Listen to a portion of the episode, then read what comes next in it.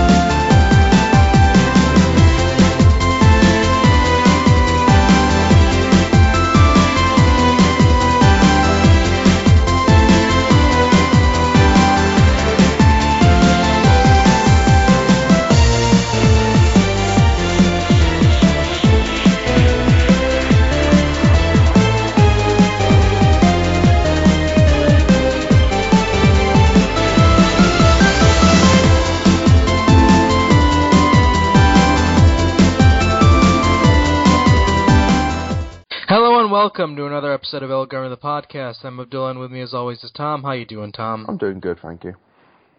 Um, lot to talk about, but first of all, want to give a big shout out to the people who did uh, our new opening theme, which is a good remix of Green Hill Zone. Um, check them uh, check them out. There should be like a link on them. I'll link them up on my Twitter and Facebook and all that shit. And uh, they did a they did a great job. And because it's a remix, I don't have to pay Sega any royalties.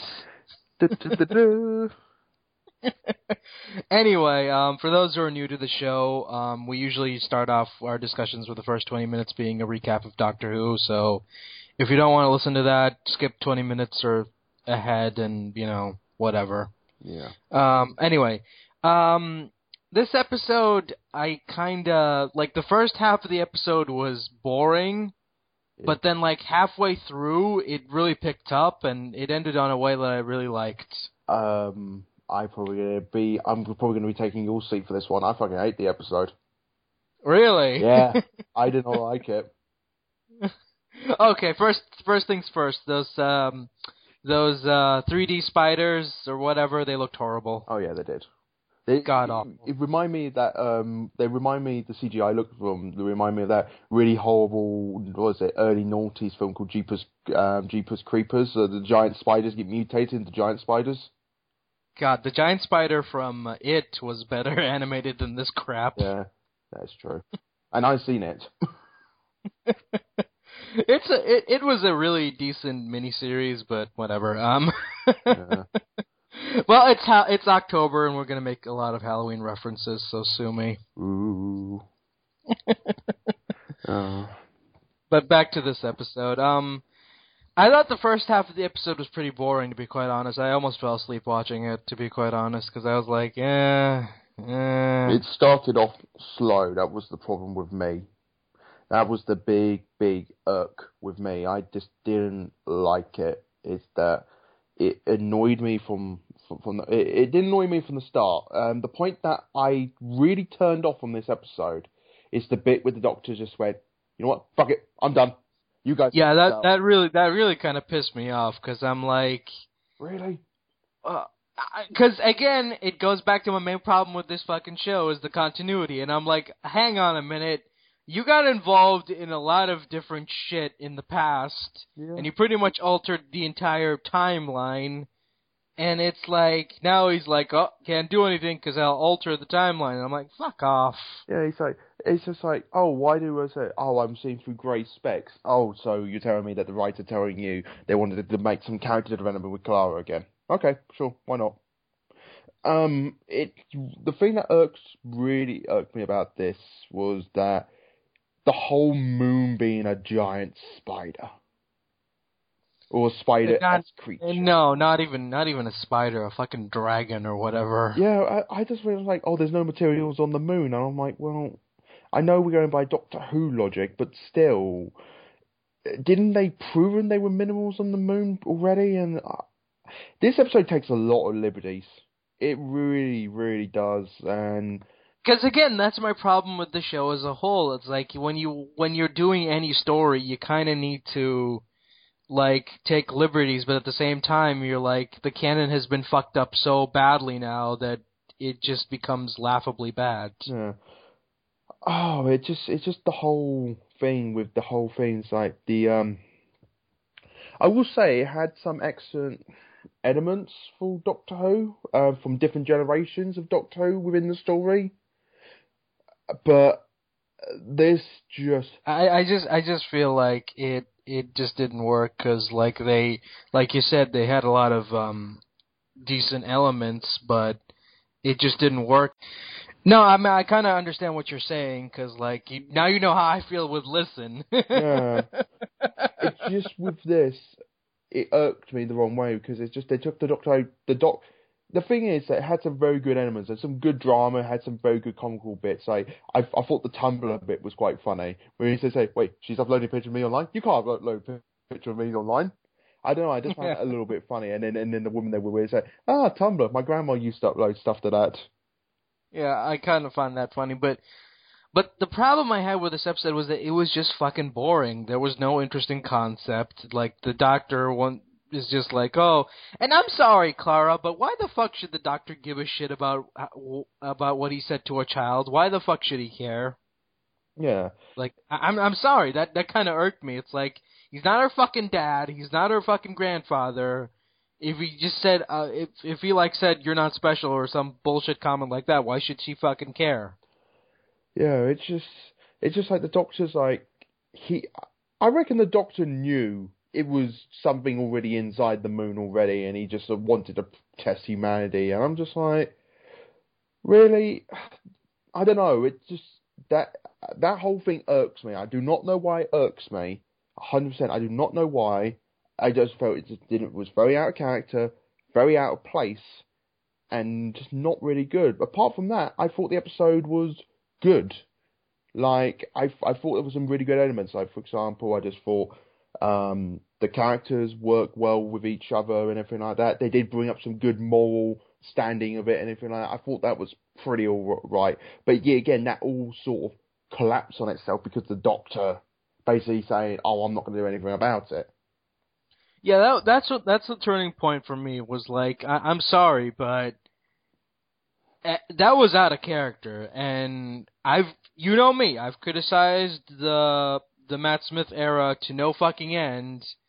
But even fucking Matt Smith's doctor would have done something, and Yeah. that's saying a lot. Yeah, I think the one thing that probably made it up for me a little bit was again I'm praising Coleman's performance here, but her she really impressed me again with her like with her frustration, anger towards the doctor to his account again. I mean, I'll be honest, like because I'm I'm on the same boat with you. Like I I thought the episode was okay. I didn't hate it, but to me, what saves this episode from being a total waste of time was the ending. yeah, And I liked that ending a lot because it showed that Clara just, you know, he left her alone in a vulnerable situation, and you know, it goes back to the early to the opening where when she thought she he left her in in the clock with the clockwork droid, she freaked out, and yeah, and it's interesting character development for her because she's like, what am I gonna do if I'm alone and I'm faced with a big decision? yeah.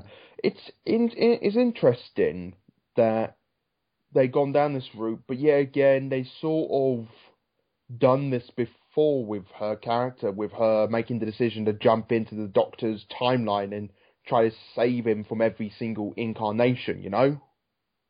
Yeah, and it kind of makes the Doctor look like a giant cunt with, in this episode Yeah. because you know she she's trying her best to you know she you know did her best to save your ass multiple times, and you're Yeah. like now you're like ah you know fuck it you know you deal with the problem I don't want to deal with it fucking ugh. I'm glad that the writers so far basically made Clara basically um, react. I don't know, human towards the doctor. Yeah, I mean, behavior. I'm kind of because I mean, like I said, my main problem with this show is like how accepting most of these people are with this guy. Yeah. Like, um, what was her name? Fucking Donna. Yo, Fucking- Donna went along, along with anything the Doctor did almost. Ugh. Uh, You know, Donna, Jo, fucking Pertwee treated Jo like shit, but she fucking kept going with him for whatever reason. Yeah. I, the thing, the thing I like about it was that the thing that sort of reminded me that basically she she never wants to see the doctor again because I think that sort of indicate when she's speaking frustrating, Uh, venting to towards Danny about what happened and everything like that.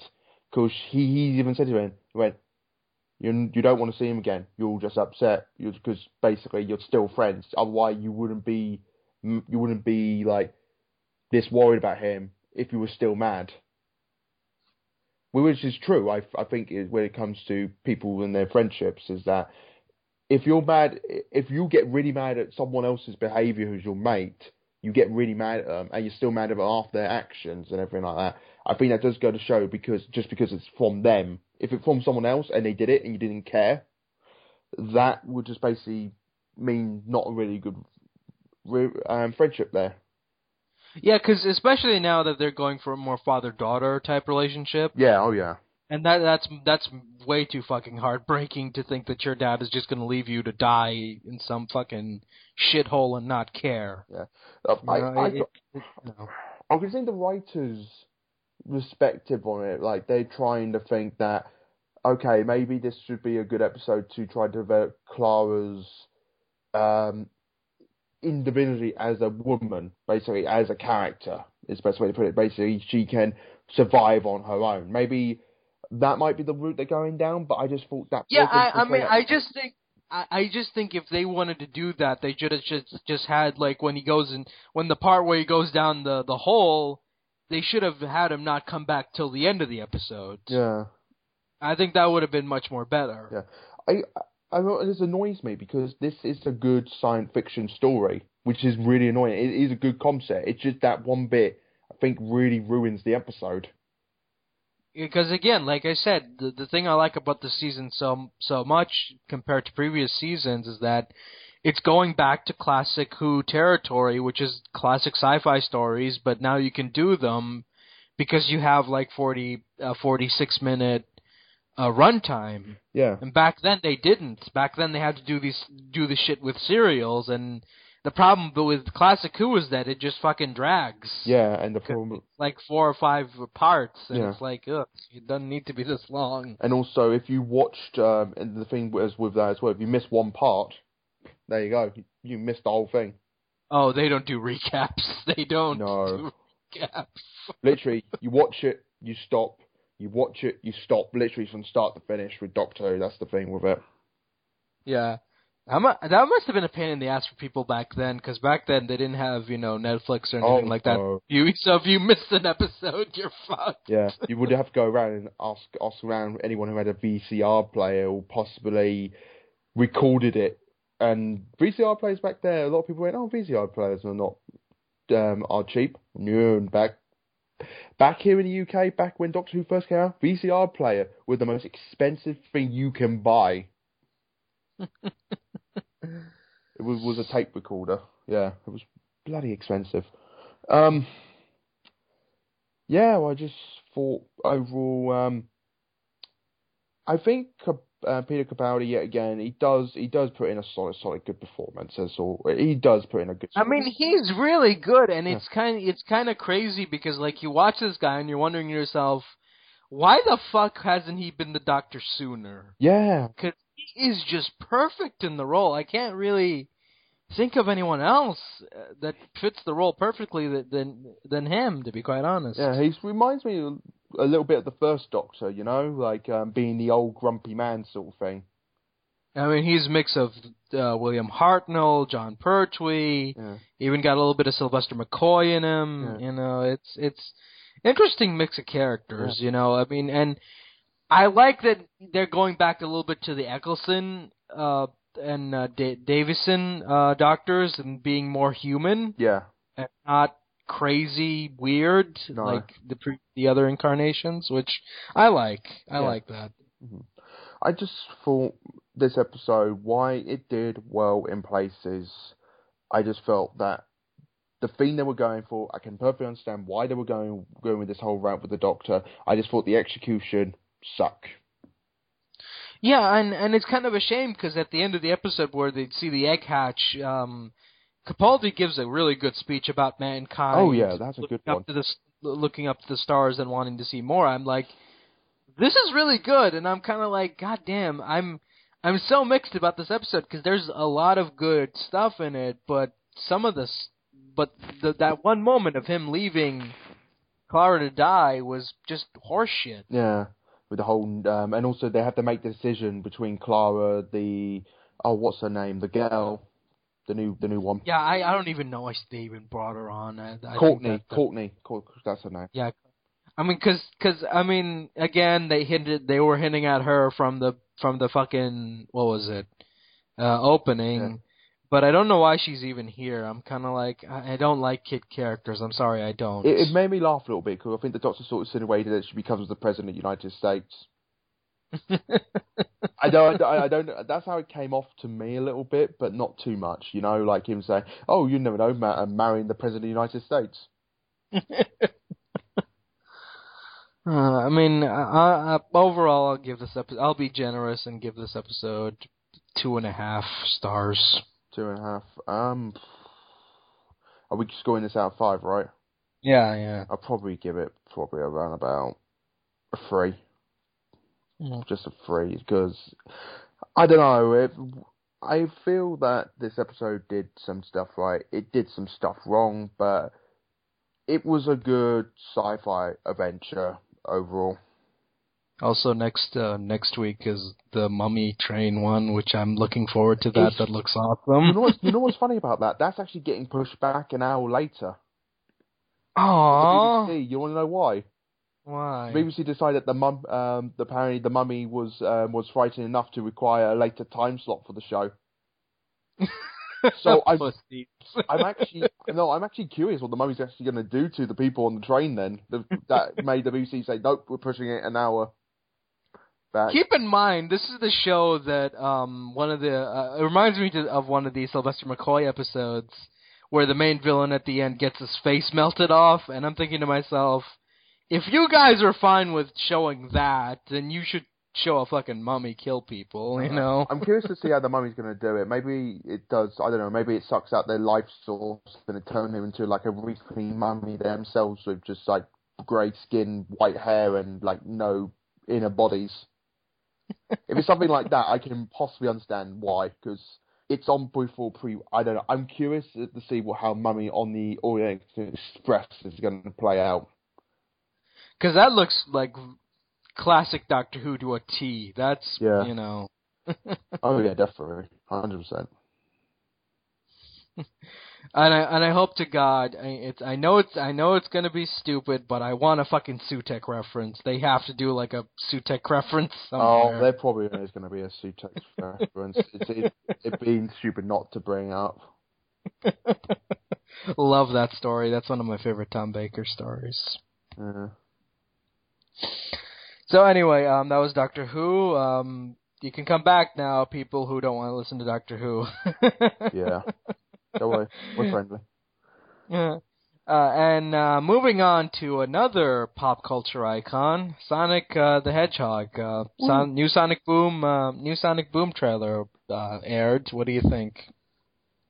You know what? I it again the first teaser trailer show at E3 won me over, but this has just made me even more hyped for the show. It really, really did. Um, because it basically has that. It seemed like it has the action. It's the comedy's definitely from from what they show up. The comedy, I think the comedy's there, like like the humor of it. Because I remember talking to Mike Pollock about this, and he said it's very tongue in cheek, and I can understand what he mean by that now. It's finally seeing the trailers and such. Um, and also, again, the animation. The animation looks really good.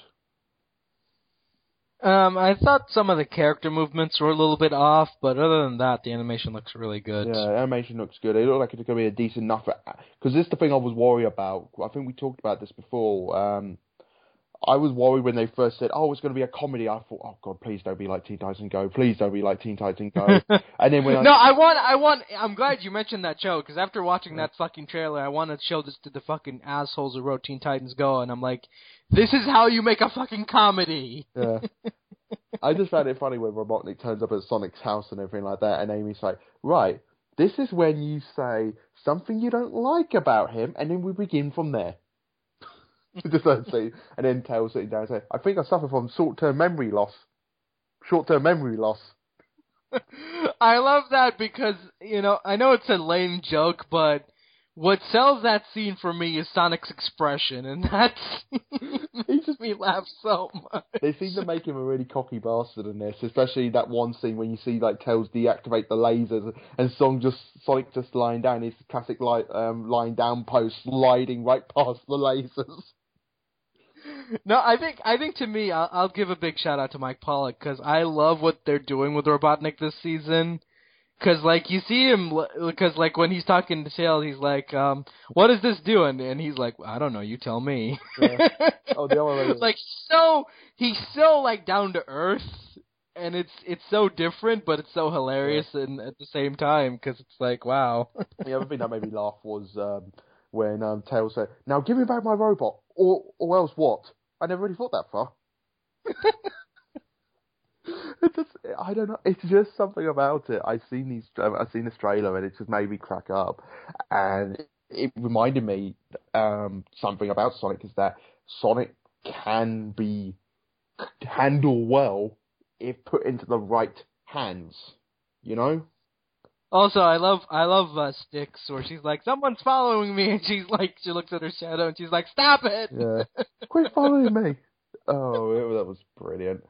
Um, I'm really um, re- and also I'm happy to see um, Cubot and Orbot are in the show as well. With with Robotnik laughing, they're joining laughing with him. He said, "Stop that! You ruined the moment." it's it just made me laugh a lot, and I'm I can't wait to see it. It's premiering on a Saturday, so I don't know how that's going to affect the ratings or the views or anything like that. But um, for for a long time, I always felt a lot a lot of people. This is the thing. A lot of people who are not fans, who basically are not fans of Sonic the Hedgehog, always kept keep saying that. Um, oh, Sonic's never has not been good for years, blah blah blah blah, this sort of thing. And I'm like, well, yeah, to a certain extent, he hasn't been, but there's been a mixture of reasons. There've been three factors I always put into when it comes to um, to why Sonic hasn't been good, and one is the big main problem is that Sega. Sega has always been the problem. Yeah, because they've been very protective of him, and and and um, Sonic 06 did not help their case. No. To be quite honest. I'm glad. I mean, they they gone away and actually let someone else try for a change, and I think it is for the right, it's for the better choice and better decision. Um, then the second thing I think that has hurt Sonic quite a bit is the fan base itself. The fan base has not helped. Oh No, the fan base has not helped at all because they've been nitpicking. They've been there's been, this like this whole jug, of this circle, uh, disappointment, hype, trailer come out, hype and expectation. Game comes out, disappointed, angry. We recycle, repeat, and the fan. The, this is why I love being a fan of a franchise, but I hate being a fan of it as well because you do see some of the fan base are really disturbed, creepy. Not all there. Green eyes, Yeah. blue arms. Yeah. Ugh. Yeah, Sonic, the, they're the most pickiest fans you will ever meet. And because they they are horrible, and I've been on the internet since like two like I've started like um leaving my mark on the internet on since 2008. I think we met back in 2008, Yeah. and even back then it was just. Ugh. I think it's a lot better than it was. I think 2008 was the worst period of it, but I oh yeah, that certain a certain hoodied individual on YouTube did not help the case. know um, bring down four kids and burn them to yeah. Uh, we- we're not going to go into that. That's like Griffith. yeah, because you, you know what's, what's scary about that? In four years' time, that will be over ten years ago. Oh Jesus. I was just going to point that out. Um, yeah, um, I think the other thing which didn't help the case either is um, this—the last one. I think the people who don't give Sonic a chance either, because you always get these people that say, "Oh, Sonic sucks," and then you go and confront them about it. You say, "Have you played any games?" No, I haven't played any of the new modern games. Yeah, because that's the problem. It's like because Sonic, it's a franchise that's become an easy punching bag, and it's such an easy target to hate. And I'm like, okay, I understand. Like, it's not a perfect franchise, but at the same time, you know, Sonic Generations, while not a perfect game, was much better than the crap we were getting. Like, fucking, you know, Years and years before that, Yeah. it's like yeah. it's like It's it's really fucking stupid. Like for these people constantly complaining about shit and it's it's dumb. It really is. Yeah, I, I, I mean, I think the fan base of, I, I, I just think that fans who are fans and people who are not fans of the product have not helped it. Like you said, he's just been a punching bag for years, and it just hasn't helped. And I think these are the three factors, the reason why Sonic has not been good for for a long, long while. And I and I also think that again, the the fans don't want to give, like you said, they don't want to give Sonic a chance because I remember like when when when those designs came out, everyone fucking bitched about oh, it. Oh yeah, they did. Yeah, I I, know, I knew people were mad at some of Sonic and stuff like that were saying, "Oh my god, they killed my childhood," and I'm like, just give it a chance because I've I've been open about this for years and years and years with TGU and load of other people. Sonic needed needed a reboot. He needed a reboot. Like even even I agree. I even I agreed. Like I mean, it needed a reboot. If there was ever a franchise that needed a reboot, it was Sonic and uh, Sega. Be you know they're fucking pussies. They weren't good. They they aren't gonna do it. But this is like close enough. Yeah. I think. Yeah, when this And, and it's not. And again, it's you know think of it. And they even came out and stated that it's not part of the main canon. It's it exists. It it exists in its own continuity. yeah, and this So it's it's different. Yeah, this is the reason why I liked stuff like um, outside the main Sonic continuity, continuity, like the Archie comics, for instance. Like I liked um, when um, Ian, oh, what's his name? Ian Flynn. Ian Flynn started being the head writer for it because you know what, he did something new with the character. He tried to do different things with the character. You know.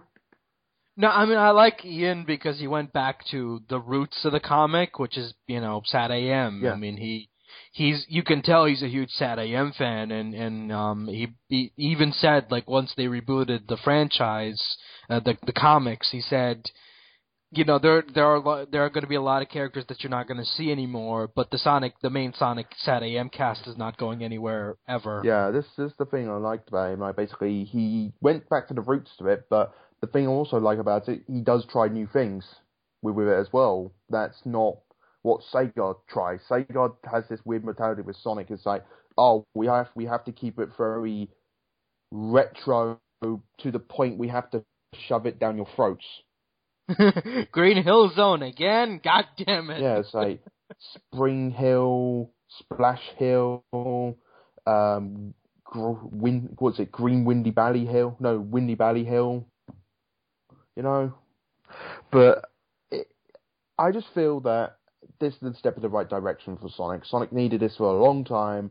The the cartoon look looks like it's going to be good. I've seen the gameplay footage, uh, new gameplay footage as well, and the gameplay footage looks remarkably well. And also, critics have basically been saying that it plays like this is what they've been saying. They said if you merge modern Sonic gameplay with Adventure Sonic the Hedgehog, but mi- mix it in with Jak and Daxter. That's what I've been told about the gameplay for for, for, for the Wii game. Well, we'll wait and see. And what I mean is like it's been getting raving good reviews by the critics at like what was it E3, PAX, Gamescom. You know, like it's been getting really good. It's been getting good write ups. I'll just, like I said, I'll wait and see. Yeah. You know, because I, I can't judge anything if I haven't like played no, it. Oh yeah, same here. That's the thing. And um, I'm going to MCM, and hopefully Sega's going to be there again, so I might be able to get a chance to play it. So fingers crossed. You know, again, I mean, I like what they're doing. I, I think it's good for the franchise because the franchise needed a desperate reboot, and you know, this is the closest we're gonna get. So, you know, either get with it or don't. You know. Yeah. I just want to, yeah, like you said, get with it or don't. That's probably the best way to put it. It's just like, Like that. That's because again, you know, people in general just hate change. They don't like having something changed for the sake of being changed, and it's like, oh, you're raping my childhood, blah blah blah. But at the same time, it's like, this is what's this is what Sonic is right now, and if you don't like it, then well, tough shit. There, you know. it's, it sort of reminds me what they've done with Teenage Mutant Ninja Turtles, you know? When they brought it that back on TV, you know? Yeah, I mean they had to change a lot of stuff, and it was a ballsy move for them to to, to go and say, "Hey, April's now a teenager, and Casey's now a teenager," and it's like, okay, He's not the character you know, and the turtles and like they change a lot of things, but they homage stuff from the original stuff that worked. And this is the thing I liked about it. They basically when they homage stuff and keep keep to its roots, but at the same time do something new with it, and that's what Teenage Mutant Ninja Turtle 20, 2012 did, and it, it it's really really good. That's really good at the moment. I I've just got through watching um, the last the last last season, and now on season start of season three, and they took some ballsy moves in the final, and I thought it paid off well. Yeah, because again, it's it's different, and I do have my gripes with the finale, but overall, it's a really good finale. I think for uh, a uh, kids a cartoon, yeah, Yeah. for a kids cartoon, bloody hell. That's what we're gonna say. No, about I mean, I, I'm I'm shocked they got away with Leatherhead attacking Shredder like the way he did, because I'm like, Jesus Christ. Yeah. and the beating that Leonardo got as well, bloody hell. But yeah, Also, uh, Yeah. well, like you know, we just segue into Teenage Mutant Ninja Turtles because I'm done talking about Sonic. Um, Sure.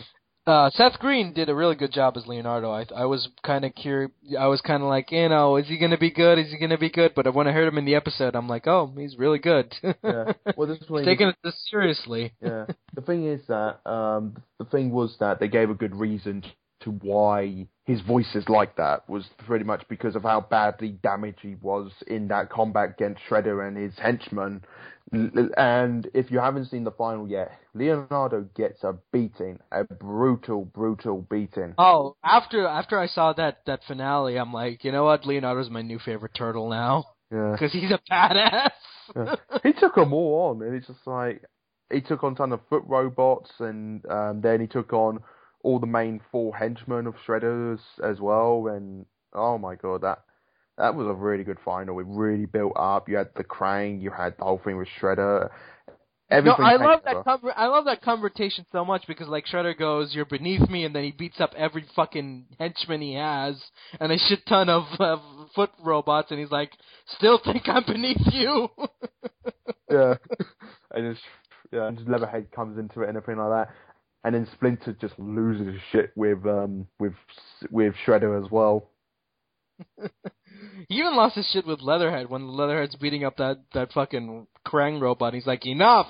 Yeah. it was a really good final. It was it was a two parter for those who don't know, but um it was a very well done final. It was a really well done final. And for, for a kids show as well, it really, really took it to a whole new play. Really, and also I love the fact that in the first episode of season three, they reference something that they've done in the comics, they've done in the film as well, and that's going to the barn.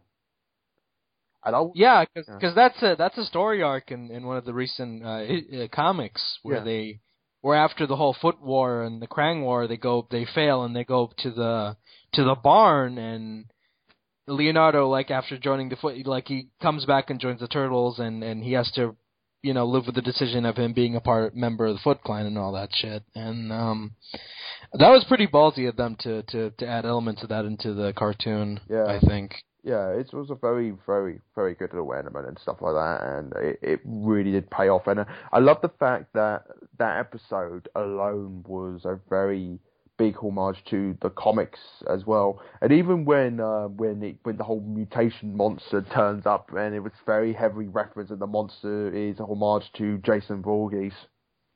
Oh, there were a lot of Friday the Thirteenth references in this episode. Yeah, there's a lot.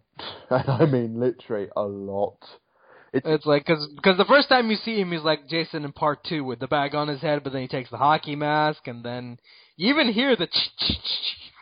Yeah, they do. The, yeah, they do weird, yeah, noise, and it was doing. Um, it was done so well. It was. Even uh, even the did you see the the mutagen the, the formula that he puts on that he has on the the table? Yes, I did.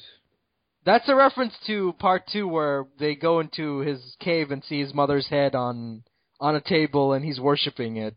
Oh God, I've have not seen part two in years, so you know. I caught that reference immediately. I'm like, oh, they're doing Jason. They're doing fucking Jason. Well, there was a lot.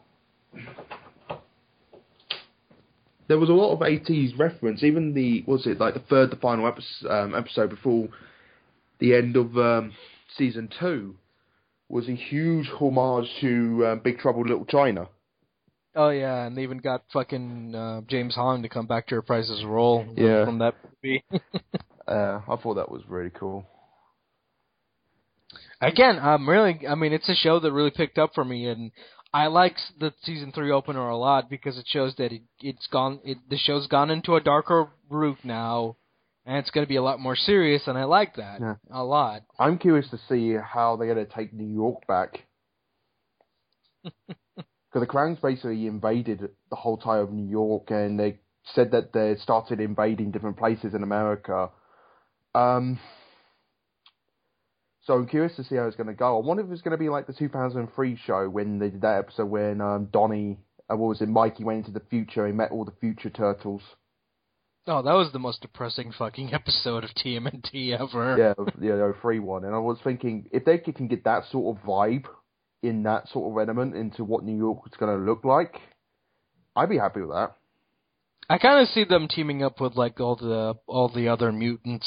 Yeah, it it was heavy, heavy reference that um, because because for those who don't know, for this whole entire season, um, the last season, um, season two, they brought brought a load and load of mutants into it, and they be, they befriended quite a lot of them, and they didn't they didn't die off or anything like that. So we're probably going to get Leatherhead's going to come back at some point. We're going to get um, Shellhead is going to come back. Um, Well, you're gonna get Newtralizer, Slash, all all those guys. Yeah, it's curious to see what side they're going to be on. That's the well, Neutralize is going to be interesting to see what side he's going to be on. But Slash is pretty obvious going to fight with the turtles. Leatherhead's going to fight with the turtles. Shellhead's going to fight with the turtles.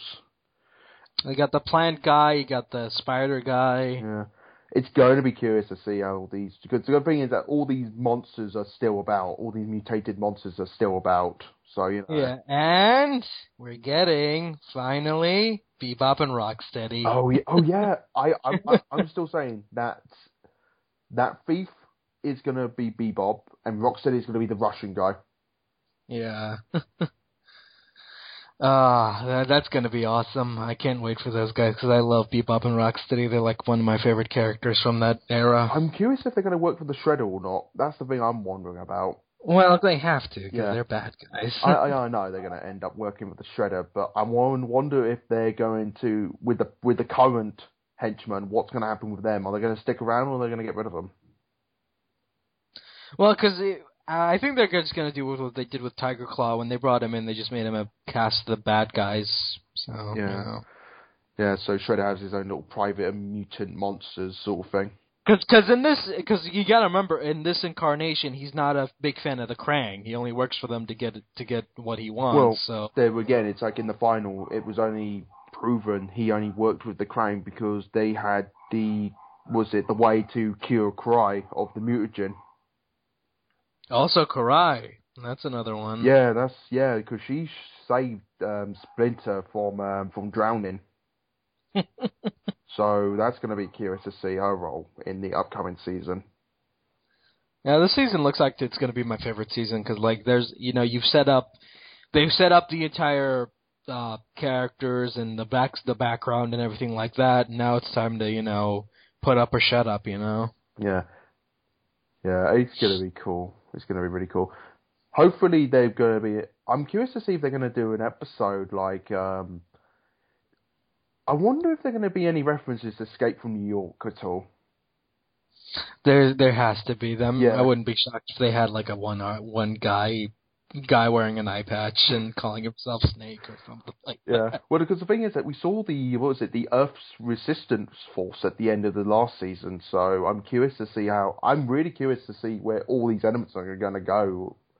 I, I'm curious how long they're going to stay at the barn and how many episodes that's going to last.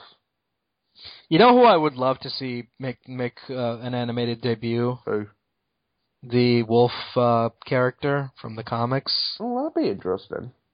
Because she's a badass in the comics, and Yeah. I'm like, come on, I want to see her. You never know. We might see. See, yeah. That's the thing. It's just like it's done well. The the TV show, and again, the toys have been selling like hotcakes. So they still got this season to get through, and they got the fourth the fourth season to get through. Yeah, I mean they renewed the show for four seasons, and I think four seasons is enough for this show. To be Yeah. quite honest. I'm curious to see where they're going to go after the third season because this this season feels like this is like the end the end season. You know? Yeah, because I kind of figured like that. I'm pretty sure they wrote this. Like when they originally wrote the show, they had a plan to do like only three seasons and that's it. But then Nickelodeon renewed the show for a fourth season, Yeah. so they're kind of left into a, in in a hard place right now. So it's, I'm kind of wondering where they're going to go with it. If they play it smart, I think they will go in the right general direction of of it. Possibly. Because I, cause I kind of see the Krang getting dealt with at the end of this season, but I kind of see Shredder not getting dealt with until like the final season. That's probably would be the best thing to do. Get the Krang out the way in this in the third season. In the fourth season, just deal with Shredder. yeah. It's probably the best thing to do. But yeah, uh, moving on. That was our little talk about TMNT. Um, to some good news. Then the and the Naruto manga is finally ending. Oh boy. Um, I found out this bit of news when I was um doing my um homework and news gathering of um the um for the anime podcast I do, and sure enough, it popped up on every single anime news website that it's been announced that Naruto is going to end in five five issues. so, and apparently it's going to be funny because it's going to end. The manga is going to end in the um, 50, um, the this year's 50th issue of um, Shonen Jump on November 10th. oh God, they they still publishing Shonen Jump. I didn't even, Yeah. I didn't even know. Yeah, yeah. Christ. In Japan they do, yeah. You got to remember, Jap- um, Japan, their manga is very. It's not as big as it used to be, but it's still pretty big out there. Uh, Well, because again, you know, manga is pretty much their alternative to comic books Yeah, because they don't. sure. They, you know. yeah, I mean, it's a manga is their edition of comic book, the Western's comic books tradition. That's the thing. Um, it's going to be interesting, really, really interesting. And they got the oh, they got the um, the series. But the thing is that basically the series has spawned into uh, multiple manga, anime, anime film, OVAs, adaptations. There's um, little spin-offs coming off from from it. But the main franch, the main manga is ending in like five ish. Apparently, they said around about five issues.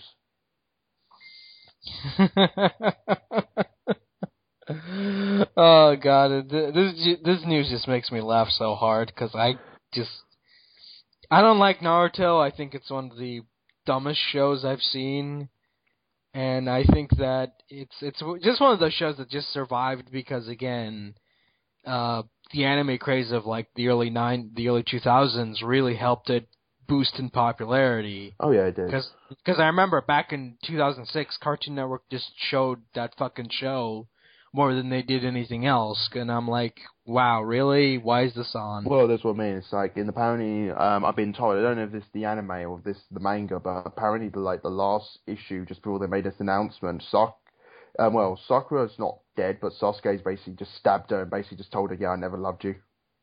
God. So well, s- uh, well, what's his face? Uh, Sa- Well, Sakura's kind of a cunt anyway. yeah, oh yeah, he's always a cunt. I, ne- I never liked him, but um, I'm so emo and shit. yeah, I'm so dark and deluding, and my brother's an asshole, and and basically, I, the, my favorite meme has to be of his older brother when he's holding him as a baby, and he's basically him just saying, "I wonder if I drop this baby, if he's going to save a lot of shit in the future." But but yeah, I thought I I, I don't know. When when I heard this news, I'm I'm like I was generally shocked because I thought this would have ended by the time I probably would have would have had kids or something like that. no, they'll find ways. They'll do like another spin-off and or Well, some yeah. shit like that. Well- you know, they'll find ways to keep this shit Well, going. there's the rumors about because you know the new the the good Naruto the last the last movie as it's known as is to open up in Japan on December sixth, and apparently it's set like I don't know what's it like five six um, five six years in the future from the previous storyline.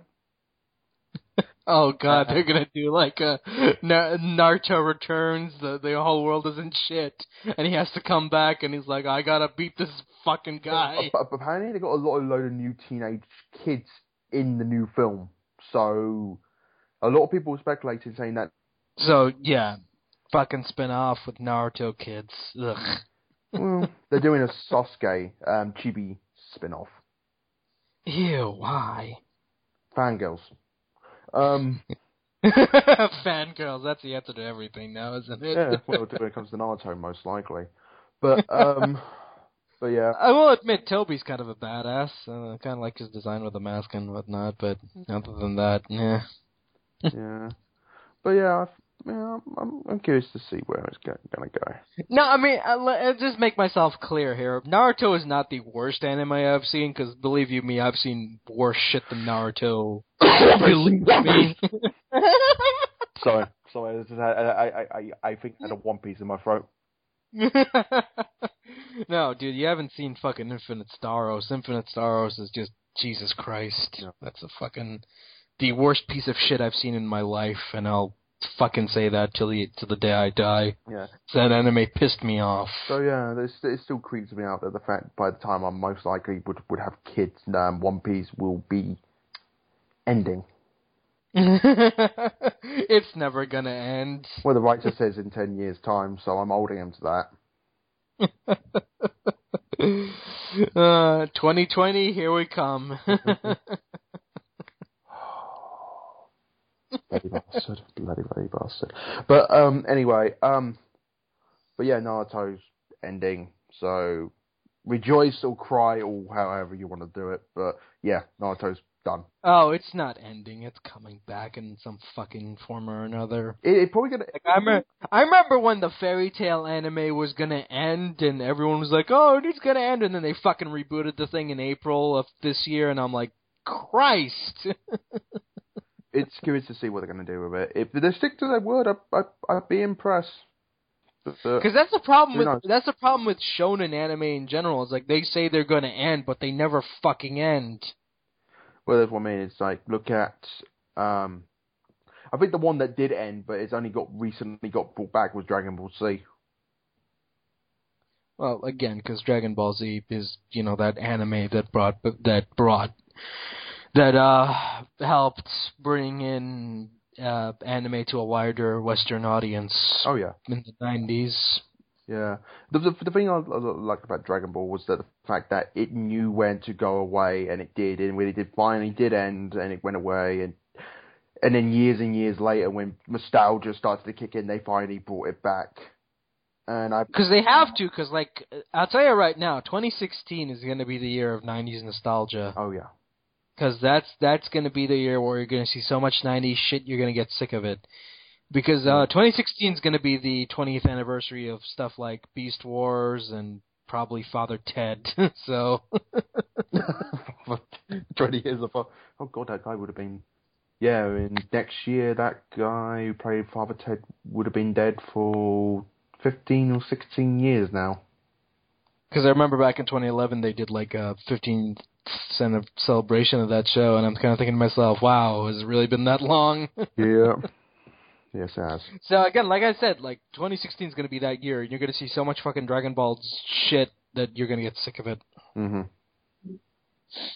Different. So yeah, um, Naruto ending, Dragon Ball's still gonna be come, still gonna be fucking coming out with Blu-rays, remastering, New- all this other shit. New film for next year. Yeah, Goku versus Evil Goku. Fuck off with that shit. Yeah. What were they trying to do? Pour for Superior, Superior Spider-Man or something? no, he must go travel to various different dimensions and team up team up with all the other Gokus to fight evil Vegeta or something. Wait, wait, wait, wait, wait. Did you just reference that when Batman died and he went through, and Superman had to go through all the time periods to find all the Bat?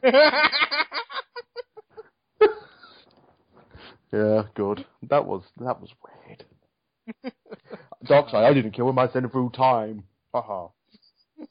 Pirate Batman. God damn it. Cavestone Batman. Uh, Oh, I don't know. Some weird shit. So, um, what else is in the news? Um, I think that's pretty much it. To be honest, it's like apart from, have you seen the new trailer for Big um Big Hero Six? Yeah, I've seen that. What do you thought of it? I, I honestly don't know how to feel because I, I mean it's clear that Disney's trying to do like their own original superhero type team, but I'm thinking to myself, well, you already have the Incredibles, so I don't know why you need n- anyone else to be quite honest. It's, I'm curious to see what Disney are going to do with Marvel property. Oh, they've already hoarded out more than it already needs to be. I, I know, but it's basically this is a Marvel property that's not going to be made within Marvel's inside studios. It's exclusively Disney got got are making this 100% themselves, but on a Marvel's property. Hmm. So I'm curious to see what they're going to do with it. Um, they are re- re-releasing some. They're releasing a new manga for it. I know that much to to promote it in Japan because Japan they're really pushing for it to be to do well out there. Um, the other, I don't know. I mean, it kind of looks way too cutesy for me. I, I I, don't know. I, it looks cool. I'm I'm probably going to see it when it come out in November. Hopefully here in the UK and doesn't happen to get the same treatment as TMNT. We still haven't got TMNT here. The movie. Oh. God! Oh, by the way, um, for those who want to know, I have not seen that movie because I stopped. I lost interest. So don't expect me to come on here and talk about it because I don't care anymore. Fair enough. Um, Because I I lost interest because like Doctor Who's coming out and I'm like, you know, I could see TMNT, but I could watch the entire series of doc- new Doctor Who. You know. Yeah. God, what was the other thing? Um, what's the other things they announced as well? Um, no, I think. Oh God, have you have you heard the biggest rumor that being dropped? what? Well, this is the biggest rumor, but yeah, again, it's from a quite a reliable news website. Well, comic news, comic book news website. Is that apparently Sony are in in discussion with Marvel to to send over their Spider-Man to be in their shared universe. Oh, what happened to that fucking all-female movie, Sony? Oh, have you? Well, I can imagine Sony has got to be open because have you heard about their stock market?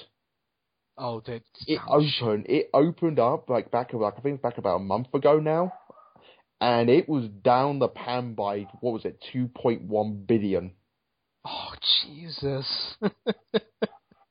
So the only thing that's really Vince McMahon would probably look at them and say, "Yeah, we've had a terrible financial year, but at least we're not fucking oh, Sony." Okay. oh yeah, and oh my god, that was it was painful to look at, and but I can see why Sony are probably open to especially, this. especially when you consider like you know the PlayStation 4 selling so well, and you're kind of thinking, how can how is Sony doing so bad? Because you know PlayStation 4 has been selling so well, and it's become like the main uh, go-to console for this generation. But it's like you look at the numbers, Jesus Christ. What do I mean? It's just like when when you look at the bigger picture of Sony, basically that's the one division in Sony that is doing well. Everything else falling flat. Um, and again, Disney has always had a good re- partnership and relationship with Sony, so you know they're open with if if this rumor is true. But yeah, again, I say this take to take this with a dump truck with a dump truck full of salt, um, because it may not be true, but if it is true, I wouldn't be surprised because Sony are desperate for money at this point. I would say. Because because they came out with rumors saying, "Oh, we're gonna do like an all-female cast movie. We're gonna do a Sinister Six movie," and I'm like, none of this shit's gonna Oh happen. Oh, yeah, the Venom movie again. Yeah, it's like none of this shit is going to happen. Stop kidding yourselves. Again, it's just like if you're gonna do it, just do it. That's the thing because you know what, Spider Man, he works really well when he teams up with people as well. That's what people don't realize. Spider Man's probably one of the most flexible superheroes to put into any team situation. He works for them, and his villain, he's like his rogue gallery of villains is huge. He probably has one of the biggest rogue galleries out of all the Marvel cinematic, out of all the Marvel characters. and a lot of his villains do cross over into other Marvel heroes' territories. I think him and Batman are the only two characters I can think of that have like a large rogues oh, gallery yeah. of villains. Oh yeah, it's like I say if you ask me who has the two best rogue galleries of villains, it's Spider-Man and Batman. They have the best villain rosters. And they are still getting more original villains getting made for the comics. Yeah. So there you go. Yeah, it's just because if you can bring Spider, if Spider-Man does get brought over, he is brought into it. I'm, I'd be so happy. I don't, I don't, wouldn't, wouldn't care. It's Andrew Garf, if it's it's the Andrew Garfield Spider-Man because there's some stuff in there that does work. I love Andrew Garfield as Spider-Man. Yeah. I think he's a perfect choice. So bring him in, have him meet. I know if you want to bring him in, make him meet Iron Man. That's probably the best way to do it. Because uh, that's because that's the thing I want. I want more crossovers. Like I mean, I I mean because like I said, I mean I I thought Guardians was okay, but I really but what that movie did so well was make me give a shit about characters I didn't give a shit about before walking into that Well, theater. But the thing is that a lot of people have been saying stuff like, "Oh no, that's not going to work. That's not going to work. How can two studios um, share a property, a film right property?" I went, "Well, you just have to look at the Hulk. Is that U- Universal still owns the film rights to that?" And people went, "Oh no, hang, hang on. How can Marvel Studio use the, use the Hulk then?" I went, "Well, they can, in the sense that." They do have the rights to it, but it's the share rights. Could they approach Universal? They gave them a plan. Universal agreed to it, and that's how we end up getting the, the Incredible Hulk film. yeah, and then that didn't do well, and Universal was like, nope, no sequel, but you can use Hulk and Avengers and any Avenger related media. Yeah, or yeah, it's going to be interesting to see where that, that's going to go. But again, if you bring Spider-Man, you could do a lot more with the Marvel Universe, a lot more, and also you're just that one step closer to opening up a lot more events that happen. Well, what was it like? Big events that happen in the Marvel Universe you can do in it. I think the only one that I, I think the only other one I think um, that Marvel were trying to choke Fox out on Fantastic Four. Oh, and that's not doing well. Fucking Fox chickened out and delayed the movie again, and I'm thinking to myself, You want to know why? why? Guess what Marvel did? What? They pretty much blunted it and said, fuck you, Fox, and cancel all the Fantastic Four books, everything Fantastic Four related. They, they've been, they've been strict orders, no Fantastic Four in the comics anywhere. And no, I don't think that's true. I No, mean, Fantastic Four is still get, still getting published. No, they, have you heard the announcement? They're cancelling the books. Really? Yeah. Oh, fuck off, Marvel. Then. Well, look at it this way. This is the thing. It's just that if Marvel want those film right backs, I'm not. I'm not. I think their tactic is a little bit despicable on Marvel's end. But yet again, we're talking about Fox here, who one of the most despicable companies you can imagine in the film industry.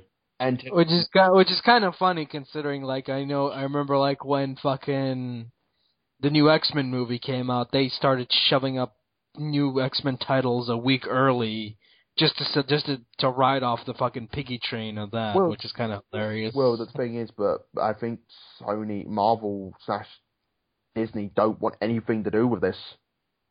They they they want those rights back, and I don't blame them. They want those rights back because I think everyone wants to see Galactus done right, and everyone wants to see Doctor Doom done right.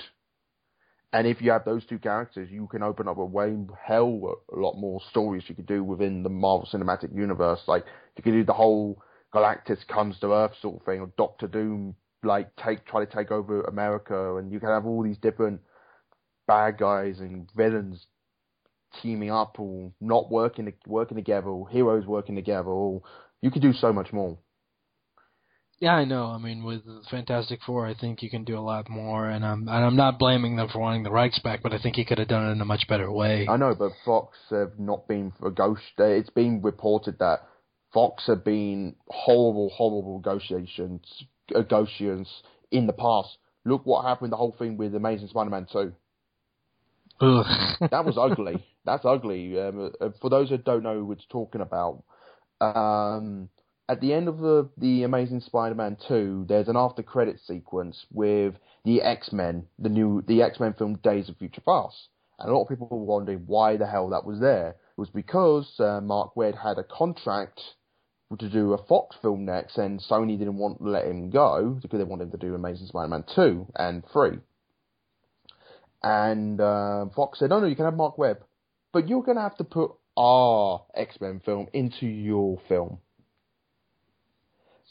Which is kind of funny because they already shot a post-credit sequence for that movie, but they didn't show it because Fox were fucking douchebags, and they're like, "Yeah, you know, X Men movie comes first. Yeah, that's pretty much what happened. That's the reason why I'm like I'm not with Marvel and they t- Marvel slash Disney tactics on what they're doing, but I'm not disagreeing with them doing it against Fox.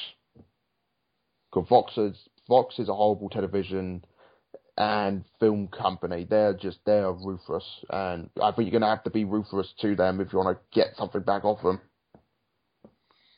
Because the X Oh well. X Men's not gonna happen, but they're never gonna get the X Men rights back unless a miracle happens. But you, I can see them getting Fantastic Four back, and I think at this point they're trying to phase out. I would not say phase out the X Men in the comics, but they're trying to um, Well, I mean, they're, they're, with bigger stories. no, what they're doing with X Men is like they they're there's still a lot of X Men books, and they're they have they're involved in big events, and they have a big event coming up with Avengers and X Men. But what they're doing is like they're not promoting the X Men books. No, They don't give a shit about promoting those X Men books. The only book they're promoting is Wolverine because you know Wolverine sells money apparently, but whatever. well, this is the thing. It's just um, again, I think that's just another tactic to go with. Well, you know, Because they knew, because they they fucking knew. I mean, uh, Marvel knew that you know they already have a shit ton of X Men books, and they got Bendis writing most of them. And you don't want to fuck over Bendis because Bendis is your biggest workhorse, and if you fuck with him, then you're fucked. Yeah. Because he might leave the company, yeah. and you know. yeah, what I mean? I, I, that's what I mean. It's just like you can't be completely suicidal when it comes to this sort of thing. Like you have to play it smart. And again, like you said, Bendis, he's working on the Wolverine stuff, so um, you're going to have to keep him happy. But yeah, again, Marvel's like, well, we're not going to promote any Fantastic Four stuff. We're not going to promote any X Men stuff, but because we don't agree with with Fox with what you're doing with our characters. Yeah, whatever. So yeah, that's been going on. And on to more um, fabulous news. Um, Total Divas.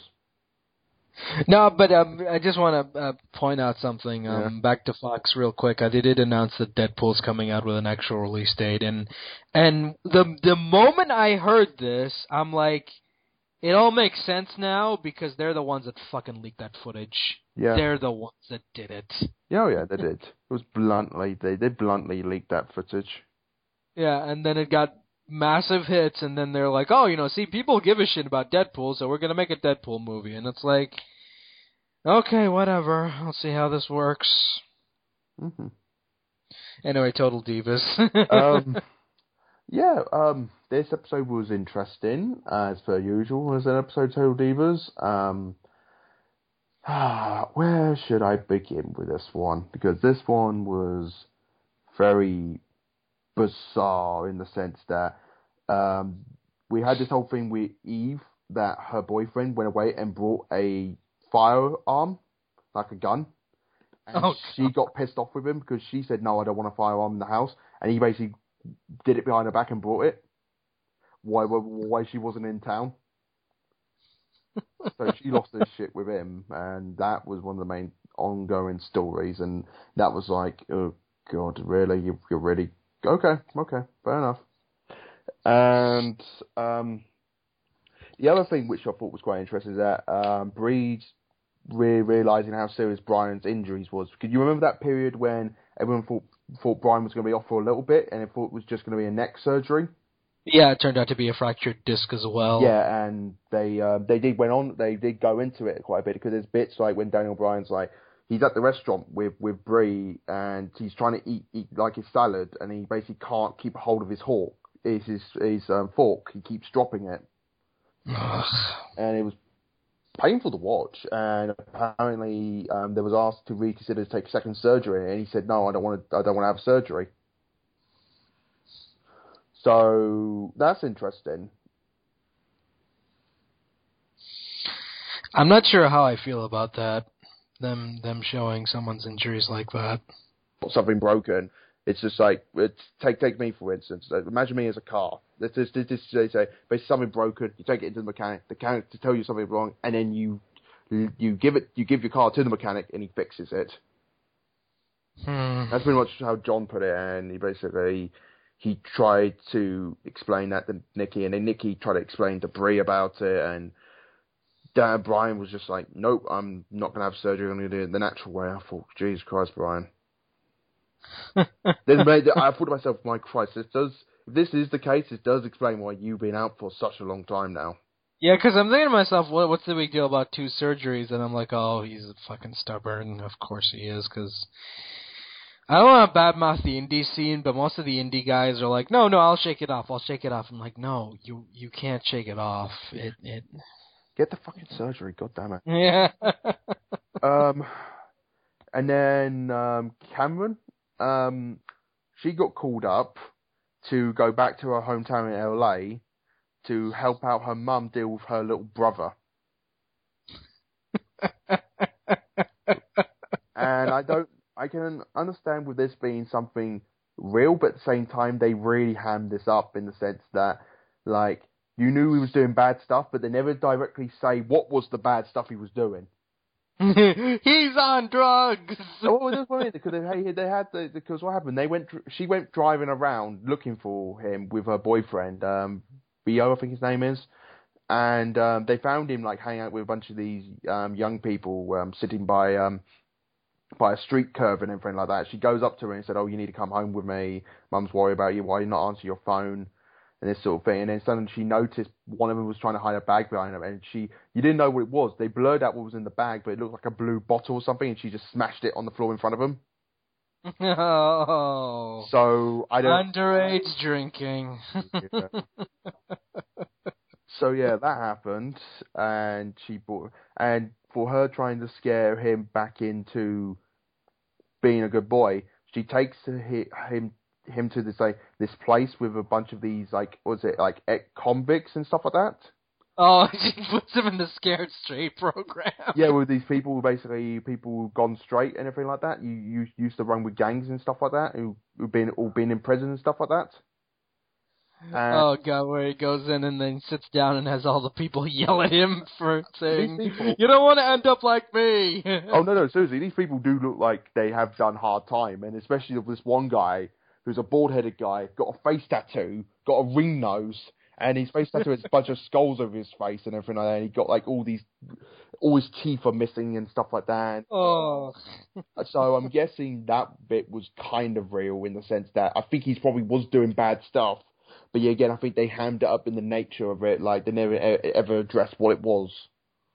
because this sounds like a fucking terrible after-school special. Oh yeah, it did. Yeah, it, it, it, they played it off like that really, really heavily, and and sure enough, guess what they addressed? What? Be working with Stephanie McMahon. Oh my god. They talked about it for a little bit, but it, the only bit we saw is when um, Stephanie McMahon slaps Brie, and that's it. That, that's all we see, and they didn't touch upon it again. And um, Rosa Mendes Because because why why should they? I mean, it's not like these people work for a fucking wrestling company, and this show was originally about wrestling shit. right? Um, or what else they had that made me laugh as well? Um, they had Rosa Mendes at a photo shoot sort of thing. She came in these like really skimpy clothing, like these um, was it like Western girl clothing sort of thing? And she said, "Oh yeah, I bought this top. It looked really baggy, and I looked like a." I, I just looked like a tramp, so I just did it up, and, he, and he's like, "Yeah, there's barely no bottom to it." He said, "Well, you're gonna have to do it up." He went, "Well, it's a little bit small on my chest," and he went, "Well, we are PG, you know that, right?" And she had a bit of wardrobe malfunction when, when basically they almost came flying out and when at the photo shoot. And then there was one funny bit, um, I will admit, when um, Eve um, is sit, sits down. As it's like basically it looked like they um, they're about ready to get ready for a show. Like half the wrestlers are in their attires and gear stuff like that. They- they- I think they're like having some food or something like that. They're sitting around like a dinner table. You you know like we get the big chefs and stuff like that when they all get the big table and Yeah. around and talk to each other. Like she was sitting with um, what was it? It was Eve, Natalie, um, John Uso, and um, O'Neil. Like they're just sitting around a big ta- table talking about it. She comes over and said, "Look," um, and basically she's talking to Natalie about it, and then John and um, Cameron, and um, no, not Cameron, Naomi, and um, Titus O'Neil come over down and say, "Oh, you're my sit here," this sort of thing, and she pretty much says, "How do you feel about a gun coming into the house and everything like that?" And um, Titus O'Neil says, "When you got me in the house, you don't need a gun. Literally, you just have to say." Jerry, grab the cat, throw the cat. that just made me laugh. And then Natalie said, "Oh my God, Titus, you're unbearable, aren't you?" And he said, "He said, damn straight." and I just thought, that's I don't know. It just made me. He makes me laugh. He seems like a generally funny guy. but um, but yeah, um, but I think he is because I've seen some of the web show stuff he was in back in like two years ago now, and he was pretty funny in that. I think he's a genuine. I think he's generally funny, and he gives some really funny answers to some of the problems. No, I mean I remember I remember like one episode of Raw where again it was the typical squash thing, but like he came out as a fucking pancake Steve or whatever, Yeah, and he flips fools or some shit like that. It was a it was a funny promo, I would say. he, he it was really funny seeing him backstage with them, and they're talking about the whole gun thing, and like they're basically saying that. Um, but yeah, again, it ends off with that whole problem with them basically saying, "Oh yeah, um, like your heart was in the right place. Like I can understand why you did it, but I just prefer do not want the gun in the house." And she's like, "Yep, okay, fine," everything like that. And then she jokingly said, "Oh, but we can get a dog, can we?" And he's like, "Nope." Uh, I don't know. It just made, made me laugh. but- Well, that's fucking pointless. yeah, no, that went nowhere. I'm like, it's, it's like a reality show with no drama. What the hell am I watching? Um, so when's the part where Hogan shows up and he's like, "I can't go to the house, brother. Linda's over there."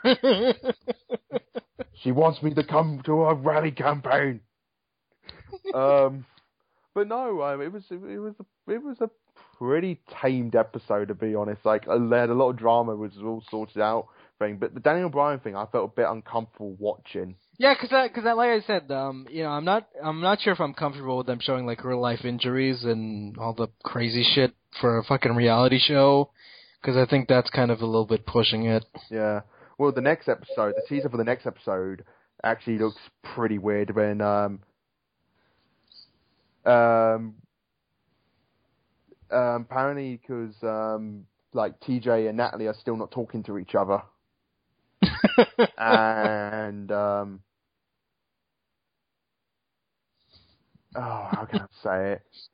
Um, it just it just goes horribly horribly wrong, and then um Eve apparently they said, oh, because you never had a, it's just like, because you guys eloped sort of thing, and you guys never really had the proper thing, because what they're doing with the ongoing thing with this at the moment, like, Eve and her husband, Jonathan, are planning an actual, um, revow wedding sort of thing. So basically, and so, um, I think it's like Nikki gets, um, the Bellas get this idea, they said, oh, let's throw her a bachelorette party and you saw teasers of that, and um, you saw stuff with like Natalie getting mad at TJ about some stuff, and all sorts of relationship problem with Ariel and with Cameron and her boyfriend Vinny. Oh, I can't wait for the talk where she goes, where Natalie goes up to the peop to Brie or whoever she talks to and goes, um, well, I don't know about TJ anymore. He just doesn't perform as well in the bed as he used to. Or I some such horse shit like that. oh god. Well, no, no, no. That happened in the last season. Remember? That- Yeah, they'll do it again. yeah, and then it ended up as like when they showed little like what was it flashes or something like that. Like like when they go black and white, and they showed this bit with her dressed up as the nurse and TJ dressed up as a burglar breaking into the house. That made me laugh, but God. yeah, that's that, that, that's pretty much what's happening on Total Divas. Glad I don't watch this shit because this this season sounds depressing. Oh yeah, Like, cause like um the first two seasons were like so bad they were funny, and they were kind of fun to watch. But this kind of sounds just too depressing to watch, Oh, to be quite honest. yeah. Uh, I I think the- the only upside of it is probably um, when you see the stuff with um, Cameron when she's speaking about um, her going back to NXT and stuff like that. And you see her like training and stuff like that. You actually so she goes out for a meal with um, Eve at one point because Eve actually lives in the actual area where they when the NXT people are. The the training center is, and she's basically just talking to her and everything like that, and um, she actually wearing a short, uh, wearing a nose, a short sleeve jumper, and um, he was like, "Oh, why you got all those bruises?" And he's like, "Oh, those are my battle scars for um, training in um, NXT," as she jokingly said. Wow. and I'm like, well, I don't mind stuff like that because it does show that she does try to get better during the training. And it shows like actual fucking, um, you know, scars uh, not development, because there's no fucking plot to this fucking show to say development. No, no, no, no, I want to say development, but I'm just saying development for her training. Yeah, I mean, it just kind of shows that this shit isn't like fake, and you know, these women do get hurt, you know. It was, it was, it, this season it is a bit of a downer, but oh, who knows? Who knows what's going to happen so next? Because it's basically the most depressing thing has to be the freezing of the eggs from John Cena's knowledge. I love that so much. I don't know why. He just, I don't know why that makes me laugh so much. I know it's a depressing subject, but that reaction he gave just made me laugh so hard, so hard. It's just like he had that reaction. Someone just flipped him, um, basically just kicked him in the nuts. like he just like it's just like news he just didn't want to hear like, why am I here? but the whole thing with Daniel Bryan, I hope they cut that shit out because that that's very awkward to watch. Because Bryan, this whole herbal remedy guy, and he doesn't believe in surgery and we're basically natural regrowth sort of thing. And Brie, yeah, I mean, I don't, I don't, I don't understand the lifestyle. I, I really don't. Well, the, I think that's kind of well, that's, shit. Well, that's how he ended up with Brie was because um, they talked about this on the show. Um, I think because they did say, "Oh, how do you end up with Daniel Bryan and stuff like that?" And she went, "Oh, back in the day when he was on NXT and stuff like that, when we did the whole was it the love triangle between me and my sister with Daniel Bryan, we got started talking." And I was just asking, well, what are you into and stuff like that. And he, he started talking about the whole um, environment and um, veg- animals and stuff like that. And she's like, oh my, she's like, oh my god, I'm into that stuff too. And he's like, oh really? And then she's like, yeah, I thought we'd never meet um, then she just said, "Oh, uh, so she said, oh, I find it so weird that I meet someone in this company who share share the same views." no, seriously, how they started. That's how they started going out, and I think that is kind of true. Yeah, because I mean, with the wrestling business, you you don't know the people personally who come in. I mean, something because you know it's a busy schedule and they they you don't really have that much downtime to to go and chat with someone off screen. You know. Yeah. Unless like you know someone from before and then they came into the company and you're like, hey, you want to grab a beer or whatnot, but. Yeah. Uh, most of the time, they don't really develop that that that many friendships, to be quite honest. Yeah, unless you're actually particularly working with the person in a rivalry or an angle or storyline, and that's probably your only yeah. downtime, and you probably get to know someone. Yeah. and that's that's how um, when they brought Bryan to NXT, um, they, well, for those who won the NXT when it originally brought in, it was like um, tough enough, for the best way to put it.